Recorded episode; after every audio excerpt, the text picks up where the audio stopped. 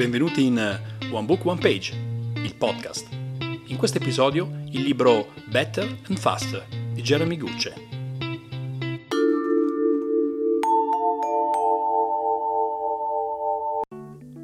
Il fallimento, soprattutto per le aziende di successo, deriva spesso dall'essere caduti nelle tre trappole del contadino.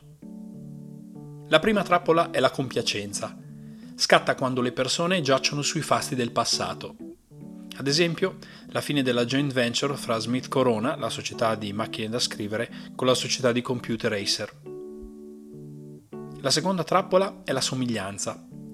Scatta quando le persone ripetono le azioni che le hanno portate al successo nel passato, aspettandosi necessariamente gli stessi risultati. Ad esempio, Blockbuster continuò ad aprire negozi ignorando l'avvento dello streaming. La terza trappola è il protezionismo scatta quando le aziende ergono barriere sperando di cristallizzare lo status quo ed evitare l'evoluzione. Un esempio è Kodak con il rifiuto per il digitale. Il successo è invece più probabile in quelle aziende che hanno sviluppato i tre istinti da cacciatore. Il primo è non essere compiacente, sii insaziabile. Continua a guardare il mercato alla ricerca della prossima opportunità.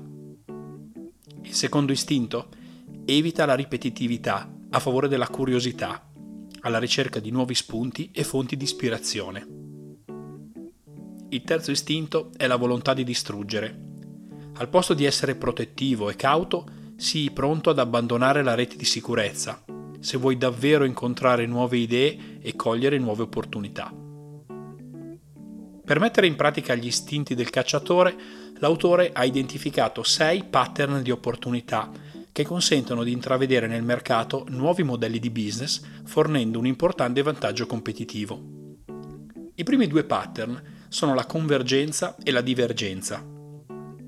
Il primo, la convergenza, si avvantaggia del caos sul mercato per sfruttare le opportunità di mixare e integrare i giusti trend.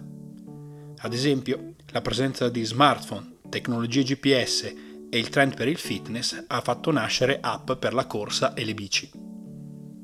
Il secondo pattern, la divergenza, estrae un vantaggio competitivo attraverso una visione divergente rispetto al mercato mainstream. Strumento chiave per questo è il marketing, in grado di trasformare una debolezza in forza. Un esempio di questo è Red Bull, una bibita da un gusto sgradevole ma con un posizionamento giusto sullo sport e nella nicchia degli energy drink. Altri due pattern sono la ciclicità e il reindirizzamento. Il primo, la ciclicità, sfrutta la forza del momento e la visione del futuro basata sul fatto che alcuni trend si ripropongono periodicamente. Per utilizzare questo pattern è necessario essere preparati sulla storia per riproporla nel futuro. Un esempio è Instagram che mixa le foto digitali più la passione per i filtri retro. Il secondo pattern, in reindirizzamento, sfrutta invece la capacità di trasformare una narrativa negativa in positiva. Un esempio è Volvo, una macchina squadrata ma sicura. Un altro pattern è la riduzione. Nasce dalla targetizzazione di nicchie di mercato, dal proporre a questi clienti un prodotto che si fa notare per la sua estrema semplicità. Per farlo è necessario eliminare tutto il superfluo. Un esempio è la GoPro, un grandangolo fisso per sportivi estremi. L'ultimo pattern è quello dell'accelerazione nasce dall'estremizzazione di alcuni aspetti specifici del prodotto per differenziarsi dalla competizione.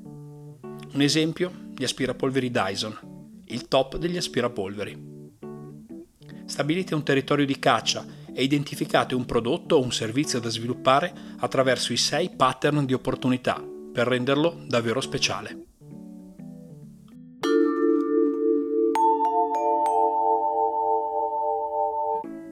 Vediamo ora quali sono gli spunti che il libro può dare a chi svolge la professione del consulente finanziario. In questo libro l'autore propone alcuni schemi da applicare potenzialmente ad ogni azienda ed ogni mercato, alla ricerca del proprio oceano blu. Anche in questo caso ritengo che le indicazioni dell'autore possano essere almeno parzialmente applicabili al mondo della consulenza finanziaria e le uso quindi come pretesto per condividere con voi alcune esperienze di colleghi virtuosi. Vi riporto di seguito la strategia di due consulenti che da oltre dieci anni hanno scelto la loro assoluta specializzazione, identificando nel pattern dell'accelerazione l'opportunità per sviluppare il proprio oceano blu.